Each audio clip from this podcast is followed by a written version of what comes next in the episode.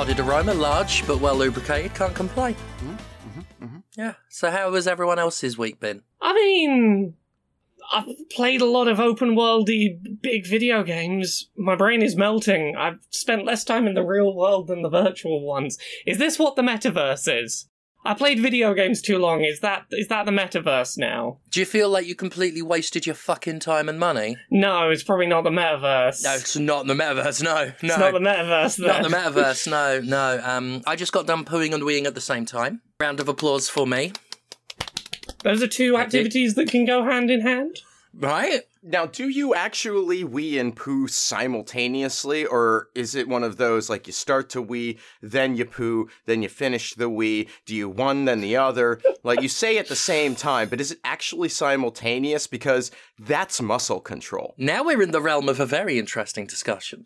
Um, now, I've always said just pooing and weeing at the same time because I think it's a funny phrase. I first heard it on an episode of The League of Gentlemen. And when I need to do a wee and a poo, I will say I need to go and poo and wee at the same time. However, I've never actually sat there thinking, is poo and wee coming out of me at the same time? It's the same visit, Right. Yeah. it's part of the same procedure, but I mean, in, I, I think traditionally, if you're pooing, a bit of wee inevitably always just like usually comes out a bit, right? Right, but I feel like it stops the wee so that the poop can commence. You wouldn't like have wee and poo come out at once. You'd have the poo and then like wee for a chaser. So some sometimes when I'm asked what this podcast is, I'm a fool and I describe it as a video game podcast. On rare occasions, I'm gonna go, "Oh yeah, I've heard you do a thing called Podquisition. What's that?" I'll be like, "Ah yes, a video game podcast." See, look, if you want to make this video games, you make an indie game about this called Pooing and Weeing at the same time simulator, and then it's video games. Right? I'm shocked no one has done pooing and weeing at the same time simulator before. Um, I'll tell you what though, right? Yeah, what? You know video games? Mm. Yeah. Yeah? You wanna... You, you wanna talk about 'em? Sure, we could do that, I guess. okay, Yeah, why yeah, not? I could do that. Yeah! Yeah. Oh, well, why not? Knock yourselves out. Let's fill our fucking boots, not with poo and wee, but with great video game chat. So I've been playing a bunch of Horizon Forbidden West. Yeah. Yeah. 70 fucking quid in the UK. Are you shitting on my tits? Sorry, it's all I can think about with that game. I've been looking forward to it a lot, but 70, it's 70 bucks in the US, right? It's 70 quid here. I'm pretty sure $70 is the going rate for someone to shit on your tits, though. No, not on my tits. I'm a girl of class. I'd charge a lot more if someone wanted to have a go on these busters. Oh, no, I was assuming you were paying them. Oh, right, yeah. Yeah, I mean, unless it was Jonathan's tits, in which case, no amount of money is too much money. I'm eating fried rice, sorry. While I eat fried rice, I'm thinking about shitting on one of my best friend's tits. yeah, I've been playing Horizon Forbidden West, and I have been like really racking my brain about how I want to talk about this game because I feel like the the place to start with this is if you played the first Horizon Forbidden West and you had a strong opinion about it one way or the other, you are fundamentally going to feel the same way about its sequel, I think. I liked the first one. I think you will like the second. I don't know if I 70 fucking quid liked it, I know, I know. but I liked it. It is fundamentally more of the same. For better and or worse, it is structurally more of the same, with a new story going on and new new big robot to shoot, new reason you're going to shoot the big robot, and new thing to shoot the big robot with. It all sounds good. There's a lot of little minute changes, and I want to talk about a lot of the stuff it does. And I'm trying to be careful because this will go up. The game will be out, but people won't have really had time to play it by the time this goes up. So, narratively, I think that this does a good job of following on from the plot of the first game in a way that justifies a sequel, even if its intro is a little bit, aha, you didn't know about this, off you go, but like the, the overall plot feels well justified. I think that they have done a very good job of making a story that feels very, very modern. I think I can say this much. You're very early going to realize that capitalism. Jeff Bezos bad is villain a little bit. Something, something, capitalism bad. Something, something capitalism bad. Jeff Bezos space rocket maybe question mark. And I like what they do with that. Jeff Bezos, when you think about it, is actually like the real planet Earth's end boss. Yeah. Like if someone if someone on this planet was an actual end boss, it's Jeff Bezos. I'm I'm gonna say this. Like, look, this is going up at the point where the game will be out and like will have been out for a few hours in Australia, so I'm allowed to talk about it at this point. It is a game about the evil of capitalists who tried to abandon Earth because it was fucked up, and then went, wait, it didn't fuck up? Cool, we can come back and do some capitalism there. And you gotta go stop them. And I like that as a setup. The game has some places where I, I want to read other people's critique of it. The title Forbidden West is about going out to the sort of western area of the continent you're on, and it really feels like it falls into some traps of using African tribalism as an aesthetic. Zoinks! And at times pairing it with, oh yes, them, the brutal, murderous, savage ones over there. It feels weird in some places, and I am not the person to give a nuanced read on that, other than, like, my, my take as a white person is I was playing certain parts of the intro of this game going, yeah, I need to read. I need to read someone else's thoughts on this before I talk about it properly because mm, I'm not sure. Like there are certain things like tribal paint being something you can unlock with crafting materials to aesthetically adorn your white character with that feel Oops. that feel a bit weird. But I'm going to put that aside. I have been having a good time with this game mechanically. It makes some changes that I feel like it has made because it felt like it needed to make changes for a sequel, and they're not necessarily bad, but they don't feel like they were put there because they're necessarily a great fit for the game, but because they're a new thing they can do in the sequel.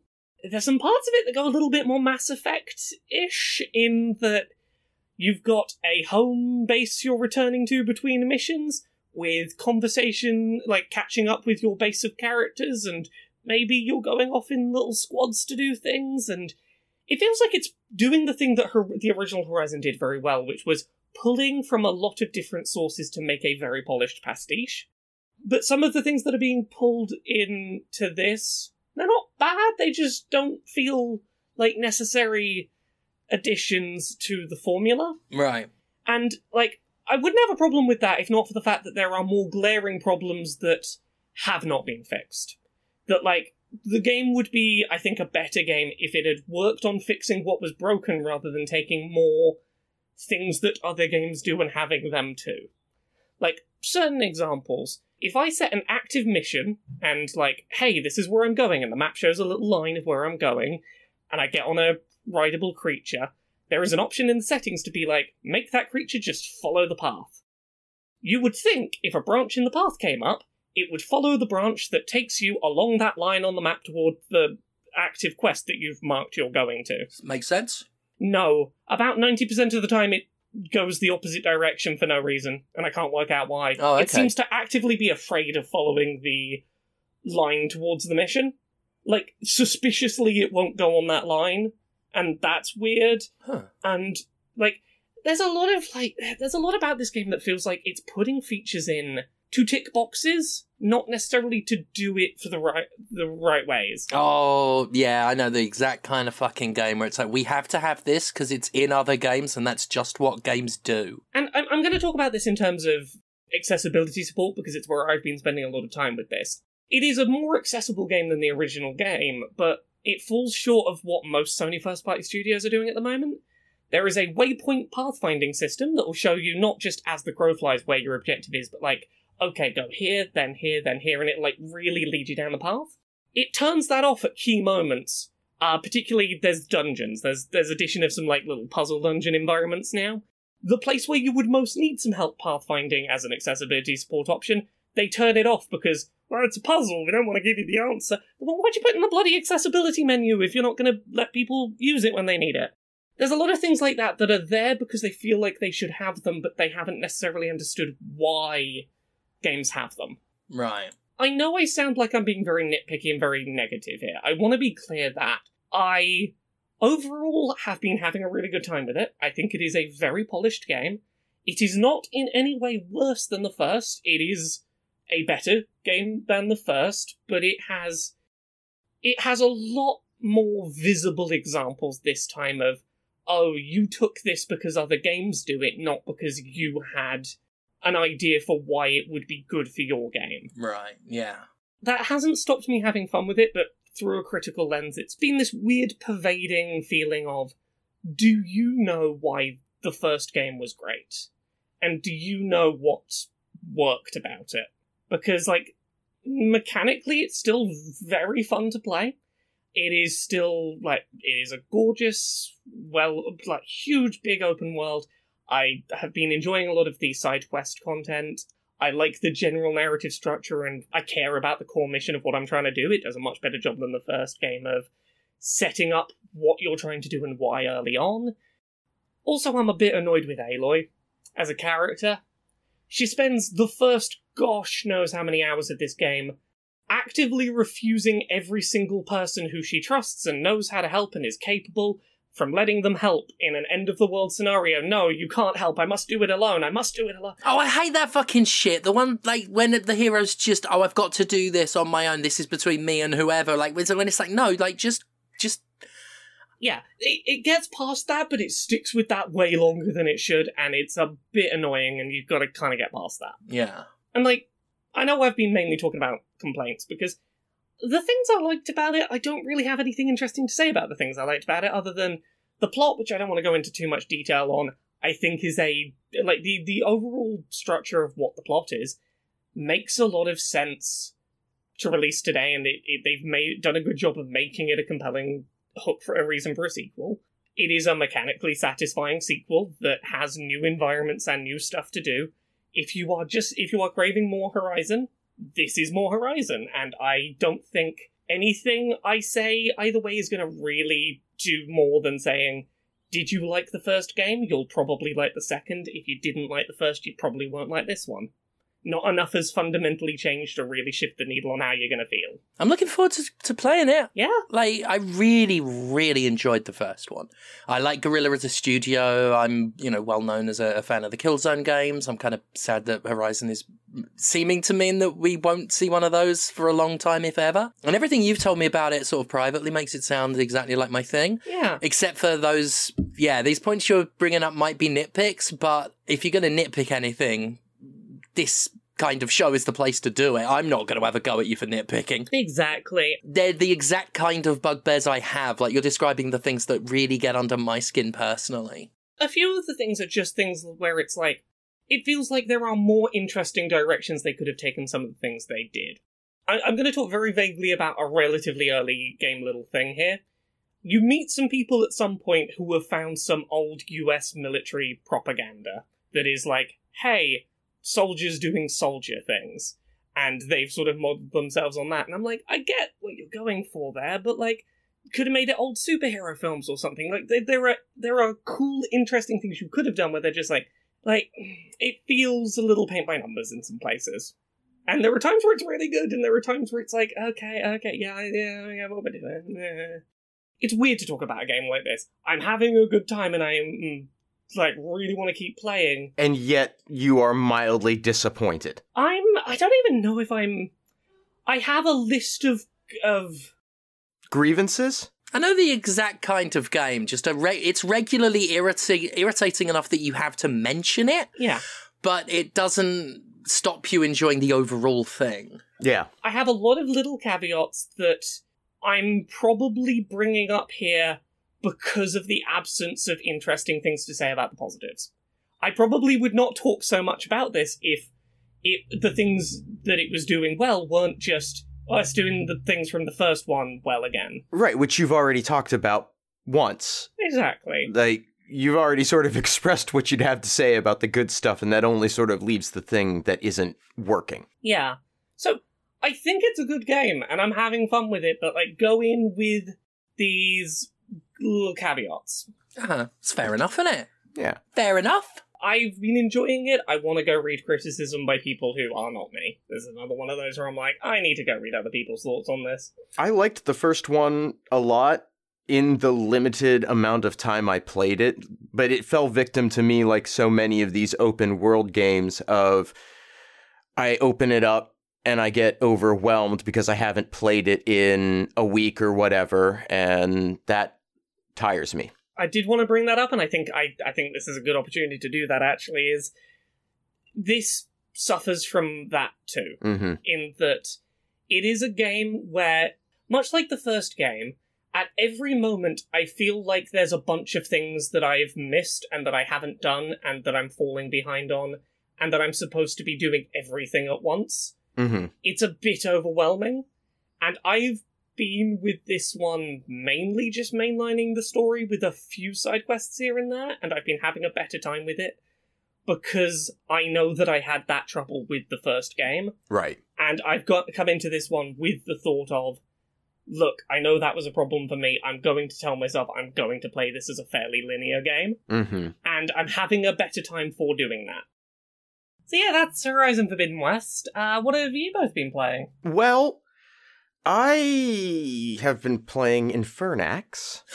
I played a bit of that because I saw you play it last night on your live stream at that Conrad Zimmerman, Twitch TV slash that Conrad Zimmerman. I knew you'd be about this. I'm inter- I've played only a tiny bit, but I am Ooh. I'm interested in what I've played. I'm watching footage of it right now, and this looks real nice. It is real nice. So it is a retro style platformer uh, in the vein of 8 and 16 bit Metroidvanias. It doesn't have quite some of the advancements we might see with some later ones, but it does have some modern quality of life Yeah. adjustments and structure. Seems very heavily based on like the original Castlevania in terms of look and feel, like the the very eight bit.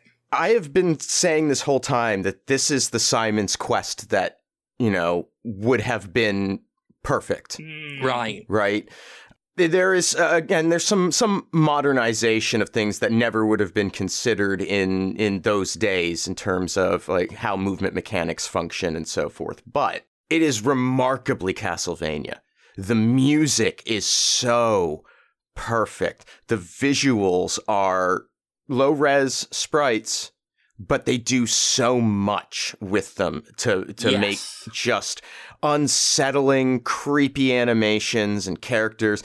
If you like pulsing buttholes, hmm. Boy, do I! like if you think what Castlevania was missing was pulsating buttholes, hmm. I've got some news for you. Now you know me, I'm all about the full butthole. That's well that's when I knew that this game was going to resonate with you when I saw my first butthole. And we all remember our first butthole. So there, there, the story has you returning from some crusade to the Holy Land and coming back to find that it's very Dante's Inferno, actually, in its in its story. Yeah, now that you mention it from what I've seen, yes. Yeah, and I don't know how I feel entirely about that, particularly because there's also a morality system at play in this game. I'm watching some gameplay of this, and I just watched a man who I think was turning into a zombie go, "Help me!" And the one of the options was to slay him, and a mace was smushed in his face, and his face caved in very gruesomely. and it's really smushy. It's really smushy. the artwork is just like like exquisite levels of gore. It goes from like real low detail to suddenly like, oh, all the details here. And I think now, and this this is a um maybe a thing to bring up, I guess, because I've done a I've, I've been playing. I'm pretty far in now. I think I'm maybe three quarters of the way through the game, and uh, there are a lot of little side quests and so forth. And I mentioned the morality system. Um, there, I believe, are extreme good and bad endings depending on what you go down, and this moment that you were just describing happens very, very, very early in the game. Hmm. And the decision that you make here, I think, might close you off from the high moral good ending if you choose wrong. Yeah, no, I'm I'm gonna be honest. It it seemed like a very you are. There is no walking back from this as a moral choice. It's such an extreme way to start your choices. Just yes. yeah, it's it's a hell of a thing. And there's several more of these, and there's a, a little, there's a group of cultists that run through as sort of the bad guys, um, and you can work with them.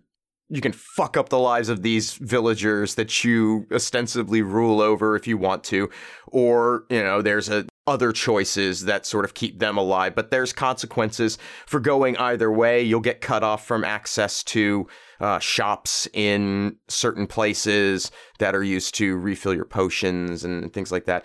But it it's not hugely detrimental to go one way or the other. Uh, the map layout is very good in that right around the point it would start to be super tedious to travel the routes to get back to where you might need to go, it will open up for you a much more direct path that still takes you through stages. And there is a fast travel um, that I just got access to now. That's what I was thinking almost immediately because movement is quite quite slow because it's got that sort of eight bit Yeah. era Yeah. Castlevania feel. I was like, God, I hope there's fast travel because I'm already wanting a way to speed this up. I'm happy to hear that they've they've kept that in mind.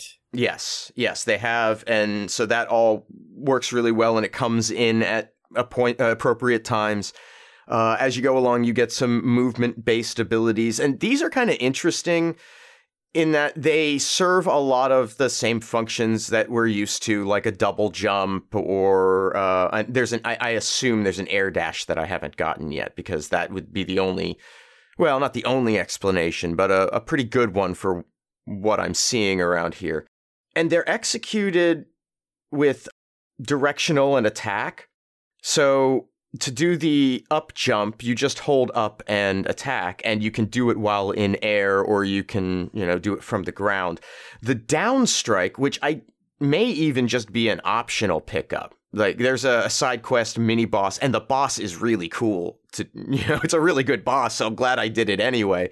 Um, but the down strike, you have to jump in the air and then tap down once, and then tap down again and attack. No. And it's a little unwieldy. No, Conrad, I don't want to do it. Don't make me do that, Conrad. Why would you even make me do that? Well, because you wouldn't want to accidentally do it over a gap. Yeah.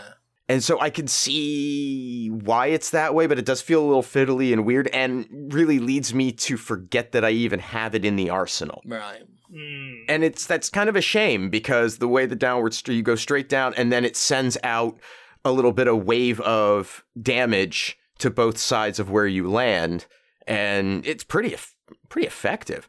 Um, over time, you'll also get some spells, mostly functioning for healing, but uh, one really useful one that you get along with the uh, fast travel spell is the one that switches from day to night, because just like Simon's Quest, this has a day night cycle uh, involved in it. Oh. Certain quests are only available either during the day or during the night. Um, just as you might expect at night, you have the emergence of some new enemy types, and enemies that you were already populating the areas might require more damage to kill. It's really, really good. And I've read a couple of reviews talking about how difficult it is. In the context of the games it is trying to emulate, I don't think so. I think it's very reasonable and fair. I actually saw one website comparing it to Ninja Gaiden and had to laugh a little bit inside. Because this is nowhere near the difficulty of a Ninja Gaiden. The comparison that you could make to Ninja Gaiden is that you've got good aerial control. They do not jump like a Belmont. But other than that, That was the first thing I thought when I was playing the game. I was like, at least the character doesn't jump like a Belmont.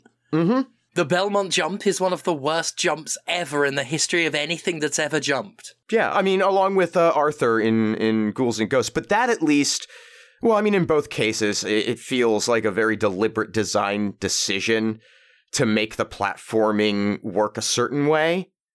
But I don't like it. It frustrates me. And I'm glad we've largely moved past this, and, and this doesn't have that kind of jump. It moves very well. The hitboxes are very good because you do have a very limited range weapon in a mace, um, and that all plays very well. Very quickly, you get the ability to reflect most projectiles back to enemies, Oh. and you also start with a shield that allows you to block most early projectiles as long as you're not in the process of making a swing. So there's there's a lot here and it works really well. Uh, it's very accessible. It it makes you feel like okay, I'm not have I'm not burdened by having to wait for day to rise again to get out of this mess uh, because you get that access to that spell so fast. Like, I got that spell, I think, within my first shift from day to night. It's a pretty generous amount of time that it gives you. Uh, the level design is very, very good in the individual stages. The map design is good at parceling off those areas like a Metroidvania and not making it feel like a burden to return to them, making you curious to return to them in a lot of cases to see what might be back there. And the the visual, I mean, I can't it's just it's so lusciously gory throughout. Every enemy that you kill just splatters blood on you. Uh, very quickly, there's actually that first decision. If you go the way that leads to one thing it involves or no no no no no it's the first boss of the game the first actual boss of the game you have to fight uh, basically vomits the contents of its stomach onto you after the end of the battle and it's glorious if you if you like some gross pixel shit and a good castlevania you will not be happier than with infernax it's it's wonderful Yeah, I'm looking forward to playing more of it. Yeah, it looks good. it's real good Nice. Yeah. what about you steph Well, the thing is, right, mm-hmm. is even though I think it trends that we would follow a poo, Mm-hmm. Mm-hmm. there have been times where I've gone for a wee right and then finished, and then a poo ambushes and is like, wait a minute, Steph, you're not done here. right yeah It's my time to shine. And then I'm like, mate, like literally a minute ago. A minute ago, we could have bagged and tagged this. My, I've got to put my knickers down again. Anyway, So what video games have you been playing? I've been I've been playing a game called Dreamscaper. Tell us about that. What's that? It is a game. Uh, it hit Game Pass recently. Justin recommended it to me. I've been playing it. I like it. I think both of you might be interested in checking it out. It's another roguelike kind of thing, sort of action RPG roguelike uh, deal. Uh, it's split into two halves, and there's kind of a Hades vibe to to this split. i'm out Mm, Well, it's basically it's one half of the game is you are engaging in very straightforward roguelike stuff. Um, you know, maps that are separated into rooms, um, where lots of different weapons to pick up and uh, spells. Like you can equip two spells, you can equip a dodge, a shield, and um, a weapon. And there are a huge variety of weapons, such as like spinny yo-yo ones, or boxing gloves, or like wolf heads that come out of your hands, big axe, big sword, stuff like that. The spells are really varied and unique, like one that creates a giant frying pan that just sort of does an area of effect uh, flame attack, or big wet whirlwinds and freeze attacks and big shadowy hands, all sorts of stuff.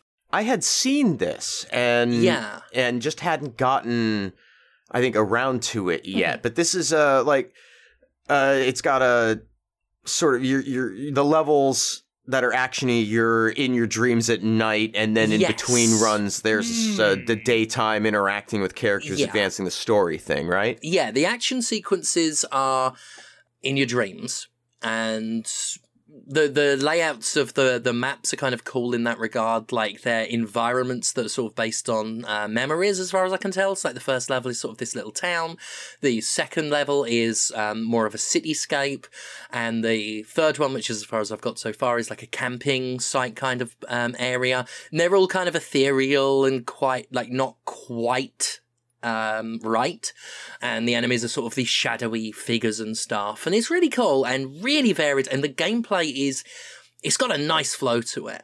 It took me a while to get used to it because rather than just keep hitting the attack button, it's one of those games where you, if you hit within a certain rhythm, uh, you can make your attacks more powerful. So you launch one attack, then the character flashes for a moment, and if you hit during that flash, the next attack is more powerful.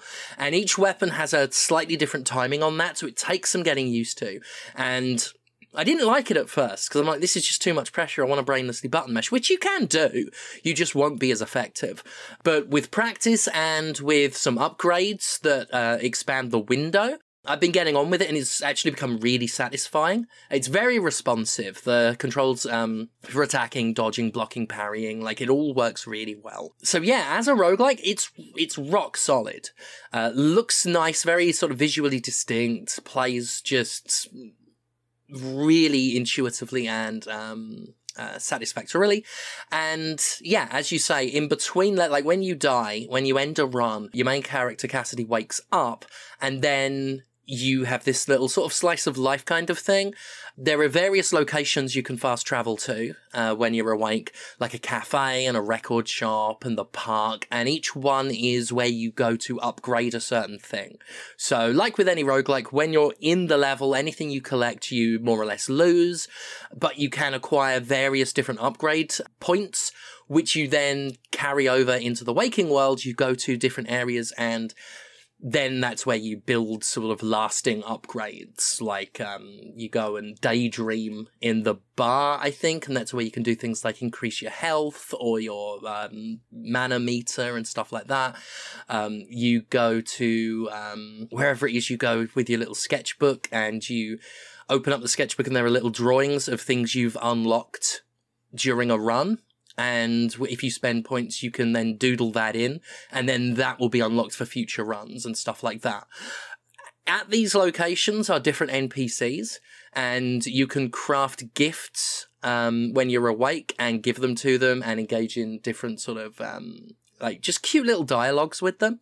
Uh, and that's that's where I compare it to Hades because there's these little friendship sort of meters you build with them, Mm. and that informs the gameplay as well. Because as you build, each NPC boosts a certain stat, raises a certain sort of combat effectiveness of your character, and you can equip one of those. So if you want to skip all of this, you can. Like just pick a character whose upgrade you want and just focus on building rapport with them. But the the dialogue's kind of neat. It's very mundane, but it's like enjoyably mundane. It's just this character talking about people's lives in this like town. You know, there, there's a history teacher who's talking about like their interests in in academia and people. There's a record shop owner who is sort of a little bit gatekeepy and is like, come back and talk to me more when you can tell me your favorite math rock and stuff like that. Like it's all kind of banal, but charmingly so. And it, and it's it's nowhere near as as in depth as something like Hades. Hmm. And it's all very functional when you end a run because you are upgrading and stuff. The loop can like it's because it lacks that immediacy of like something like the Binding of Isaac with just getting back into a run, and it's not quite as story driven as something like Hades. I'm finding it. Where Conrad may actually find it less tiresome than Hades, I'm Mm. finding it maybe a little bit more tedious at times Mm. but I am still going back to it. I just can't keep playing it over and over and over again in a long chunk.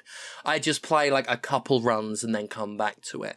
But every time I play it, I'm really enjoying it, and that's about it. That's that's Dreamscaper. I I think I because uh, you know it's one of them things. It's on Game Pass. There's no financial buy-in if you've already got it. I think both of you. It may be worth checking out for both of you. I'm certainly enjoying it. The bosses are really neat. I'm definitely intrigued enough to check it out. Yeah, I'll install that. Yeah. I could go either way on the the stuff you're describing outside of combat and how that works, and I'm gonna have to try it to know, I think. Yeah. But it, it sounds intriguing and I I will give it a try. Yeah, Yeah. there you go. Only other thing I've been playing this week is Pokemon. Yeah, Same. that old Legends of that old Arceus. Yeah. All yeah. right. So I'm real deep down that rabbit hole. I have gotten every Pokemon in the game up to research rank 10. what? Fucking hell. Sorry, I just that must have taken a long time. Oh no no no! It's taken a long time. I've put way too many hours into this video game, but now I've started back around from the beginning, getting perfect entries on on more of the dex stuff. I did a lot of that the first time through, but I'm going back round, perfecting dex entries, and I still really like the gameplay loop of this game. It's very satisfying. It's very satisfying. Yeah. I'm very, very happy with this game. I don't remember the last time I put this many hours in this condensed amount of time Yeah. into a Pokemon, even as someone who loves this series. For me, it has settled into a routine of when I go to bed at night, I just grab the Switch and I might spend 20 minutes running around catching Pokemon. But I that that's fine. Yeah. If that's all I do in a day, I'm enjoying that and I feel like I'm still making some kind of progress and it's not dull, it's it's just relaxing. Yeah. Like, I got no problem just sort of scurrying about picking up satchels. Mhm. Yeah. And then, you know, there will be some other stuff that happens along the way. It's just that's a good sort of conceit to get into a map and then just see what turns up. Yeah, like I've I've been doing a lot of like go do a run collecting resources and pick up satchels. If you see something interesting, go follow it. While you're there, maybe a one of those time distortions will show up. In which case, cool, great. I wonder what I'll find. And trying to remember every now and then to go, oh yeah, what do I? I, I just passed a bunch of this Pokemon I don't usually interact with. What's their deal? What can I do with them? And like, there are Pokemon that like right from the start of the game I've been coming back past in the late game, going, oh yeah, I never got around to feeding them berries. I should probably do that. And there's always, it, it feels like there's always something to be doing. And I'm really digging it. Yeah. Yep. Like, I've still been playing it as well, like in and out, and it's such an easy game to stream. That's what I love about it. Like, it is. Right. You just turn it on and wander about. Like, that's it. You just wander about, you throw Pokeballs at things, you know? yeah. Yeah, it's good. I've got a shiny purple Kit Kat like your one now, Steph. You got a cat. You got a kitty cat. A glam meow meow meow meow meow meow meow. Yeah, I got, I got a shiny Glameow. Got it on the train up to, up when I saw you at the weekend. All right, shiny glam meow sisters. Yeah. Ah. again, nothing more to add on that other than Pokemon continues to be good. Yeah, yeah. Either of you played anything else? Nope. No, Nope. I played something else. Oh? Yeah. Oh, what you played? it's time for Stephanie's Vita Corner. Oh, I was around for mm, the start of this story. Oh, me constantly trying to fucking get some fucking funds on my PS Vita. Trying to get some some Vita funds. I can't directly add funds on the PS Vita because it keeps telling me the login credentials are wrong, even though it's not. I think it's just something to do with the fact that the PS Vita is old and the online infrastructure is fucked. So I've been trying to put funds on it. I was having success with just like going online and putting in funds and then that being that. Yeah. But it kept giving me an error. It won't work anymore. I can't put funds just online via the PlayStation Store. But we were in we were in a shop and there was was PSN cards and you were like, oh yeah, But we were in a shop and there were PlayStation Store cards. And I'm like, well, you know, I'll grab a couple of them so I can just like play the God of War PS Vita collection, right? and I went there, went, bought them at the, the um, Tesco's, right? Every little helps. And took them back. Uh, scratched off the code at the back, right, with a key, because I didn't have a coin Yeah. handy, but I did have a key. S- put the code in, beep, beep, beep, beep. Beep, beep, beep, beep. Beep, beep, beep, beep. Oh yeah, I'm in England now. Yep. Shit. The the Vita is region free, but your account is not. Yeah. My account is not. So. yeah. I've got some codes if you want them, Laura, because they're fuck all of use to me. I mean, as I said, I'm gonna try and sort you, see if there's a way to get you to be able to use them, but otherwise I will just use them for something. But uh, Yeah, that'd be good if you could sort that. Yeah. yeah, And then I remembered after days of this. Oh, wait a minute. Amazon does them. Ah. I could just get a code emailed to me. Oh no. Mwomp mwomp. I tell you what, if I didn't have a little tiny ceramic toucan with lip balm inside it right now, I'd be really upset, but I do, so I'm not. I'm glad for you. Right? In conclusion, God of War on PS Vita is God of War. Yeah, Yeah, I just been playing the, the God of War PS Vita collection because last week, you know, during uh, the PS Vita special, the annual PS Vita special, right? annual, more like weekly. The weekly PS, right? Uh, the weekly PS Vita special, right? Uh, I played the, the Ghost of Sparta or Chains of Olympus, one of those two, the PS, one of the PSP ones, and I was like, I want more God of War, and the PS Vita um, versions of God of War and God of War Two were there, and they play really well. Yeah. Fuck the platforming in the first God of War. Just fuck it. just fuck it.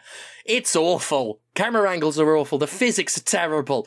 Just just clips right off of the beam that is balancing on, and I haven't even gotten to the Hades level yet. But I remember how legendarily shit that bit was. Um, other than that, like it's it's it is interesting how well that holds up as an action game combat wise. It's it's just simple, straightforward, and for an action game like that, it it's always interested me how indirect Kratos' attacks are because he's this big, burly, muscly man, but he's actually got this really elegant fighting style with these sort of blades on the end of the chains Hmm. that covers a ton of distance. So he doesn't even get that like thick into the action unless he goes in for a grab. It's always interested me that like for what the character is and what the series is, the attacks are really sort of elegant. Yeah. Elegant, pragmatic, and distant. It's it's an interesting juxtaposition. But yeah, it still plays really well. And it's one of those ones where the um, shoehorned PS Vita controls aren't so bad. Because it's just like tap the back of the Vita to open a chest, and I'm like, that's all right. Yeah. That's fine. It's simple enough. Um, and that's about it. That's I've been playing little snatches of other things like Skul uh, with one L, um, which is sort of a side-scrolling roguelike. But I'm going to play a bit more of that before I come back to it and talk more about it. Um, so that's it really for me on games, and that has been Stephanie's Vita Corner. Where's the right? Stephanie's Vita Corner. Thank you. Bow for the audience. Bow. Bow. Shall we do? We got news? Yeah, should we talk about some news? We got some news. Yeah, so we didn't talk about this last week. Microsoft is apparently watching Activision Blizzard King executives and their handling of the uh, ongoing harassment stuff to see who to get rid of or keep post acquisition. Kotick! Get rid of Bobby Kotick, the ringleader of the abuse. I, I, I guess I guess my why is this news? because uh yeah. Well, see, look, I I brought this up because I think the fact that Microsoft went out of their way to tell a mainstream non-gaming publication about this, I think is the more interesting part of the story. Because to me, this is part of the attempt to preemptively clean up the image of ABK before the merger goes through. Oh sure. Because I feel like part of this is the the implication there is anyone we keep on is a good person. We we we're watching. We're going to get rid of the bad ones. So anyone we do keep on after the acquisition, you know that they're a good one. That feels like it's what uh, Microsoft President Brad Smith is getting at when he says that to CNBC. Well, yeah, they want to soothe investor concerns about, you know, Microsoft taking on this company that has this well established track record of problems. And yeah, I mean, I suppose. I, I it, it's, it feels like one of those things that you shouldn't have to say, but but hmm. here we are. No, no, don't worry. We're gonna we're gonna fire the Salters. Yeah, so I we we could go through like in detail, but basically it's a promise of scrutiny that we'll see if it amounts to anything. I, I'm not going to give it praise until No. we see a bunch of firings of people who didn't handle this well, which is everyone at the executive level, it seems. So yeah, Roblox is in the news again. Is it still an awful, awful scam that preys on children? Uh, yeah, it is. Oh. Uh, but at least at least Roblox is in the news. It's not just in gaming press or circulating around Yeah. YouTube channels. Yeah, well, this time, yeah, it's not about the uh, the, the the financial stuff. Um, it's hit mainstream news because an investigation has shown that Roblox has a really big problem with sexually explicit games showing up repeatedly on its uh, child-focused platform. Oh, so we can have a moral outrage about uh, s- exposing children to sex, but we can't have a moral outrage about child labor. Got it. Indeed, exactly. But yes, there have been a lot of high profile environments of um sex content in this game for children, but also, probably more concerningly, children being deliberately led toward that content, Yeah. which is a big problem that Roblox um, seems unwilling or unable to deal with, and that is a problem. Burn it to the ground, I think. Mm-hmm. I was going to say at this point, before this point, it needed burning to the ground already. Burn it even further to the ground. Yeah, how quickly can we burn this to the ground? That's that's what we're looking at. Yeah. So we've got some updates on some of the, the worker treatment stories in the games industry that have been going on. First, we got an update from a better Ubisoft. About how they didn't get an update from Ubisoft, right? Yeah. so it's now been over 200 days since their open letter demanding change, and they have released a statement saying that their demands still have not been met. And this is to remind people, I like, it, it, there's, I, I feel like it's important to remind people listening, this has not gone away. Multiple employees have rallied together to form the Better Ubisoft Group, uh, which has been campaigning for better working conditions since the company was hit with allegations of a toxic work environment, sexual harassment, etc. Now, hang on, hang on. Now, real quick, did we lose Steph because they have not yet said anything along the lines about Ubisoft being a notoriously abusive uh, Vatican of the games industry. And that, I mean, I don't mind fulfilling that obligation, but I, I feel like we may have lost them on the line. It's interesting you've brought that up, Conrad, because I was lost in thought, just uh, musing on the fact that Ubisoft is the Vatican of the video game industry that employed, protected, promoted, and moved around sexual and uh, other forms of abusers for years, if not decades, while CEO Yves Guillemot I was the one that got that name wrong for years. Just befriended them and looked after them and literally didn't give a shit so long as games like Assassin's Creed continued to make money. Is that the sort of thing you thought I was? Yeah, that's what I was expecting. Yeah, yeah, yeah, yeah, yeah. yeah. Why don't we have a better Ubisoft? I'll wait because the company's been taught through uh, market trends and community apathy yeah. that they don't have to change. Yeah. So I'll, I'll read a bit more of the story.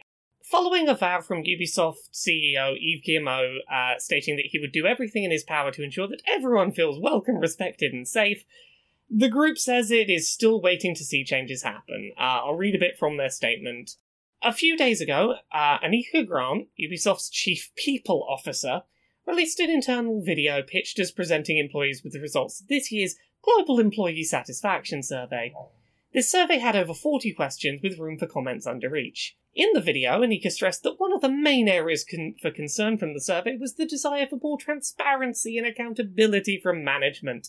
However, at 8 minutes long, this video was not only very brief, but incredibly opaque, with the entire survey summarised as six talking points, three positive and three negative.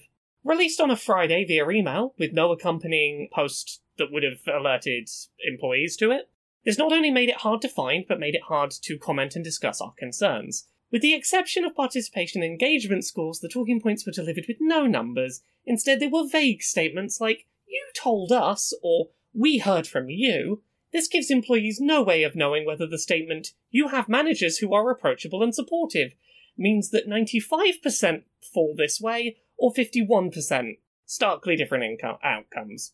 In an email on the 14th of December, Anika said that 71% of employees feel comfortable being ourselves at work. What wasn't acknowledged was how many feel we have to hide our true selves for fear of judgment or reprobation from peers or managers.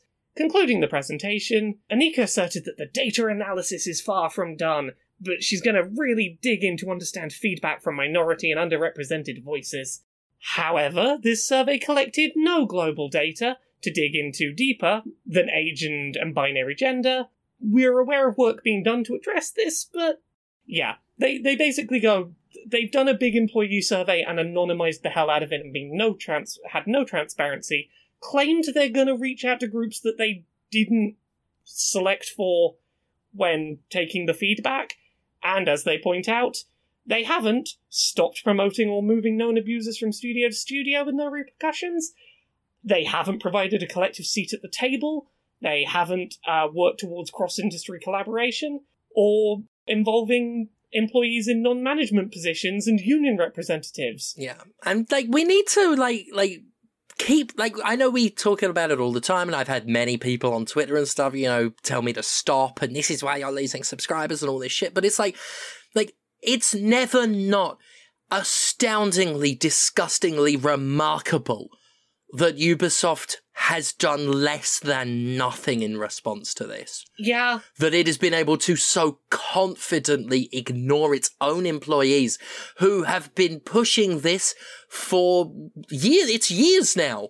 It's years since the first allegations. Like the the reason why I read through so much of that that of of that response was because it's just such a vapid nothing like non-acknowledgement like not even a token we've heard you and your concerns and we'll work on them eventually in the future like it's just a no sell Yeah. there is nothing happening internally to fix things They don't care. yeah They don't care. They're not even pretending to care. It's just obscene. yeah did we mention last week that team 17 had had a report of bad working conditions I don't think we did. I think it might have dropped on us after recording or Yeah, I offhandedly mentioned it in Jimquisition this past week, but yeah. Yeah, so the, the short version of that story that dropped, I think, around the time we recorded last week, was that there was a report that more than a dozen Team 17 staff, both past and present, came forward to talk about problems with pay, working conditions, and more. Basically, overworked, underpaid, pay disparities across gender lines, bad shit going on. And this has apparently been a problem for a long time, but the NFT stuff pushed people over the edge to go, okay, let's talk about problems with uh, with Team 17. So we've had a response from Team 17 CEO Michael Pattison.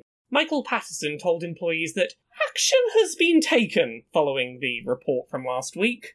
There was a big company wide meeting in which he gave a lengthy response and announced an immediate pay review for staff in the company's QA department. Because again, it's QA. QA always end up on the fucking bad end of the stick. That QA are in the trenches, and, and that's where the shit trickles. yeah, the, the the the summary of the meeting is Team Seventeen are very sorry we did NFTs and didn't tell you we did NFTs, and we're very sorry about the NFTs, and we're very sorry we hear you about the NFTs. They've said a lot of stuff that's like very fluff, hand wavy, uh, as all these statements end up being. Oh, we're going to take a long, hard look at ourselves and what our, we want our culture to be and how we build forward.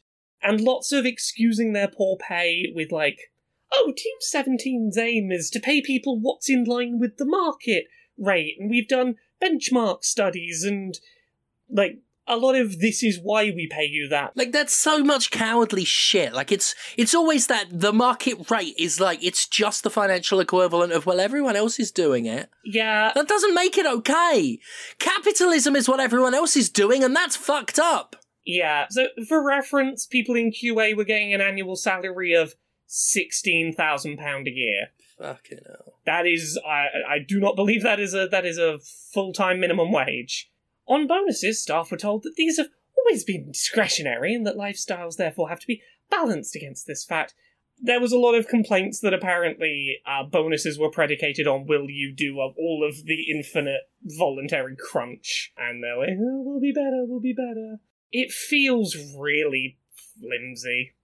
This response, Yeah. Because it is. Yeah. Because it is because these companies have nothing. They they have nothing in their pocket except we've taken steps. That's all they ever say. We've taken steps. They won't tell you what the steps are because they didn't fucking take any. Yeah. Um, we'll end up on on the issue of sexual harassment. Pattison said the studio had a zero tolerance policy to any cases of this nature and wanted to improve any difficulties staff ra- uh, faced raising issues with managers or the company's HR department. Uh, Not not saying what, but just we need to create a safe place where people can bring things to our attention. Yes, you do. What are you going to do to do that? He's just Pattison's like we're gonna pull things around. No real how they're going to pull things around. Just, yep, that's bad. We will fix it.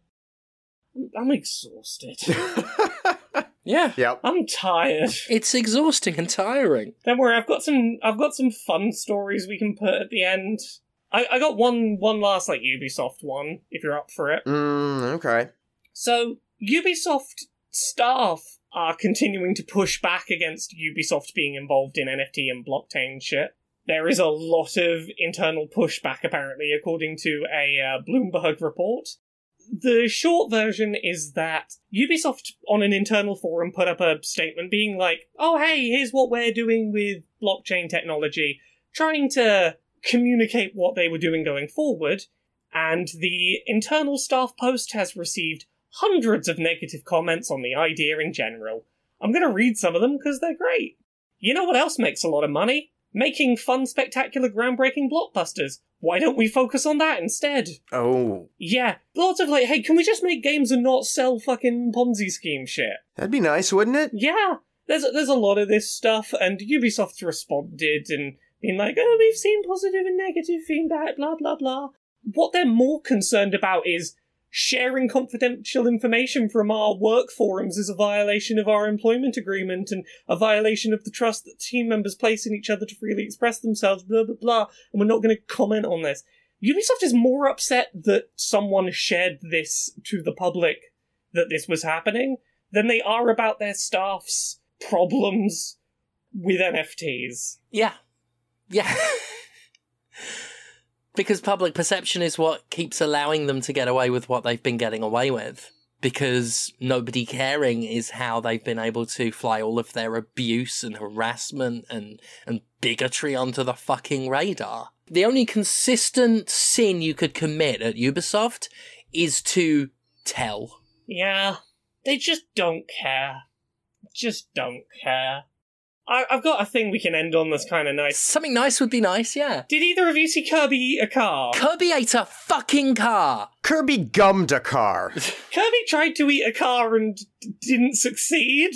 I love it. Kirby's going fucking ham. Mm-hmm. And I'm all about it. The, the way I put this in our little topic list was Kirby swallows a car and the internet is split between gross and yeah, that's my fetish. It's a very polarizing attempt to eat a car. Mm-hmm. For anyone who didn't see, Kirby and the Forgotten Land, it, it got shown in a Nintendo Direct last week. There's a thing called mouthful mode. You know how Kirby absorbs stuff and like will swallow it and get the powers? What if it was too big for Kirby to swallow and now Kirby is just wrapped around an object? yeah. Yep. And I flip flop between this is terrifying and I love it. I want all video game characters Nintendo makes now. I want all Nintendo games to have mouthful mode. I want to play Metroid with mouthful mode. Give me, give me Z- Breath of the Wild 2 mouthful mode. Ah.